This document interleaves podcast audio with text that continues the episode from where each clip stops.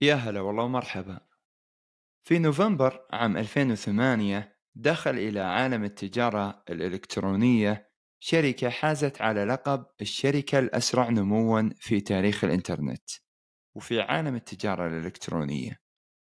الشركة بدأت على شكل مدونة بحيث ينزلون عروض يومية على شكل تدوينات فيها كوبونات. المشتري يحصل على الكوبون عن طريق البريد الإلكتروني اللي يرسله له واحد من مؤسسي الشركة بشكل يدوي. في أول سبع أشهر حققت هذه الشركة مبيعات مبهرة بمعدل تقريبا 500 كوبون يوميا. ثم بعد ذلك انتقلوا لما يعرف اليوم بتطبيق Groupon. هذا هو المفهوم الحقيقي لما يعرف اليوم بال MVP أو Minimum Viable Product وهو مصطلح يقصدون فيه الحد الأدنى أو الجوهر للمنتج اللي يثبت كفاءته وفعاليته. قصة جروب آن وغيرها من القصص المماثلة هي واحدة من أنجح الأمثلة لأفكار ترجمت إلى منتجات رقمية بعد ما أثبتت وجود سوق مهتم بها. في غيرها كثير من المنتجات اللي نشأت بنفس الطريقة لكن السؤال يا ترى ليش هذه هي الطريقة السليمة؟ لبناء المنتج الرقمي. أنا عبد الله الخطيب وهذا بودكاست عالم تطوير التطبيقات. استماعا ممتعا يا أصدقاء. السبب قد يكون بديهي وواضح عند البعض. عشان ما نغامر ونصرف فلوس وما نحقق أرباح. لكن في الحقيقة أن الموضوع أعمق من كذا شويتين.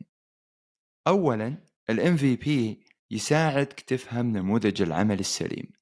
بمعنى أنك تفهم احتياج المستخدم الخطوات اللي يمر فيها عشان يحصل على خدمتك.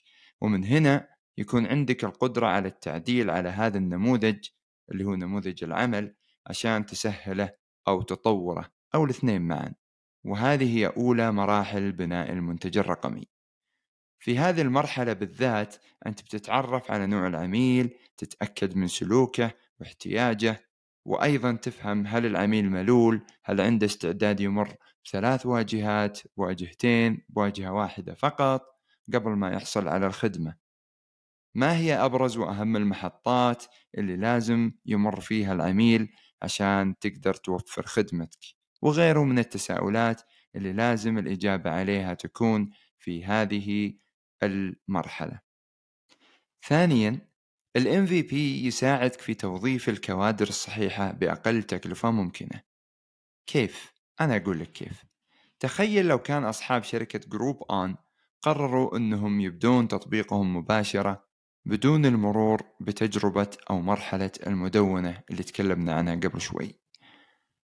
مش من ناحية مادية فقط ولكن أيضا من نواحي أخرى مثل معرفة نوع لغة البرمجة المطلوبة هل نحتاج موقع فقط أو موقع وتطبيق وقبل هذا كله هل الموضوع أصلا مستاهل ولا لا؟ كان ممكن يتعاملون مع freelancers أو متسببين يصممون ويبرمجون لهم التطبيق وبعدين ما أحد يستخدمه. أو يطلبون تعديلات تجلس أشهر وتأخذ منهم فلوس ووقت. في نماذج مختلفة كثير لمفهوم ال MVP لكن المبدأ المشهود والمعروف عند الجميع هو أنك تجرب المنتج حقك في السوق أولا قبل ما تصرف فلوس ووقت في بنائه كاملا. إحدى هذه النماذج وأشهرها هو التفاعل مع العينة الأولية من المستخدمين. مثلا أول خمسين أو مئة مستخدم بحيث يكون عندك شكل واجهة بسيطة تشرح الخدمة وتطلب من المستخدم الاشتراك بترك إيميل أو غيره عشان يحصل على المنتج أو الخدمة بشكل يدوي.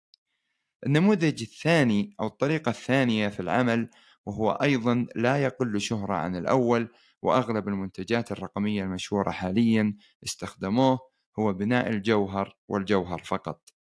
الجوهر فقط هو باختصار تأجيل أي شيء ما يتعلق بصلب الخدمة المقدمة. لين تتأكد أن المنتج له سوق.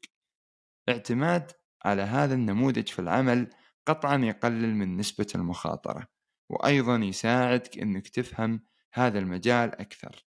المجال هنا المقصود فيه مجال عملك أو مجال البزنس اللي أنت قاعد تقدمه من خلال التطبيق وأيضا مجال البرمجة وبناء ال software كثير نسمع عن تطبيقات تفشل قبل بدايتها أو ينصرف عليها فلوس كثير في المراحل الأولى فقط بسبب بداية غير سليمة. ولذلك عملية بناء ال software أو المنتج الرقمي هي عملية متشعبة أو نقول معقدة وتحتاج لعاملين مهمين الوقت والتجربة بالإضافة إلى مجموعة أخرى من العوامل.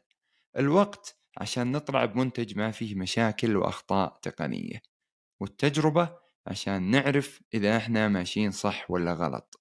عشان نعرف إذا إحنا جالسين نقدم الخدمة اللي يحتاجها العميل ولا في شيء صغير ممكن نغيره ونحصل على حصة سوقية أعلى أو في خدمة إضافية راح تغير المعادلة بالنسبة للتطبيق أو البرنامج حقي. ودائما اجعل هدفك من تقديم الحلول التقنية هي حل المشكلات وراح توصل لنتائج مبهرة بإذن الله تعالى. شكرا لاستماعكم وأشوفكم في حلقات قادمة بإذن الله. أنا عبد الله الخطيب لا تنسى الاشتراك في القناة وترك تعليق لو عندك أي اقتراح أو ملاحظة. أيضا رابط صفحتي على إنستغرام بتلاقيه في وصف الحلقة. أشوفكم هناك. والسلام عليكم ورحمة الله وبركاته.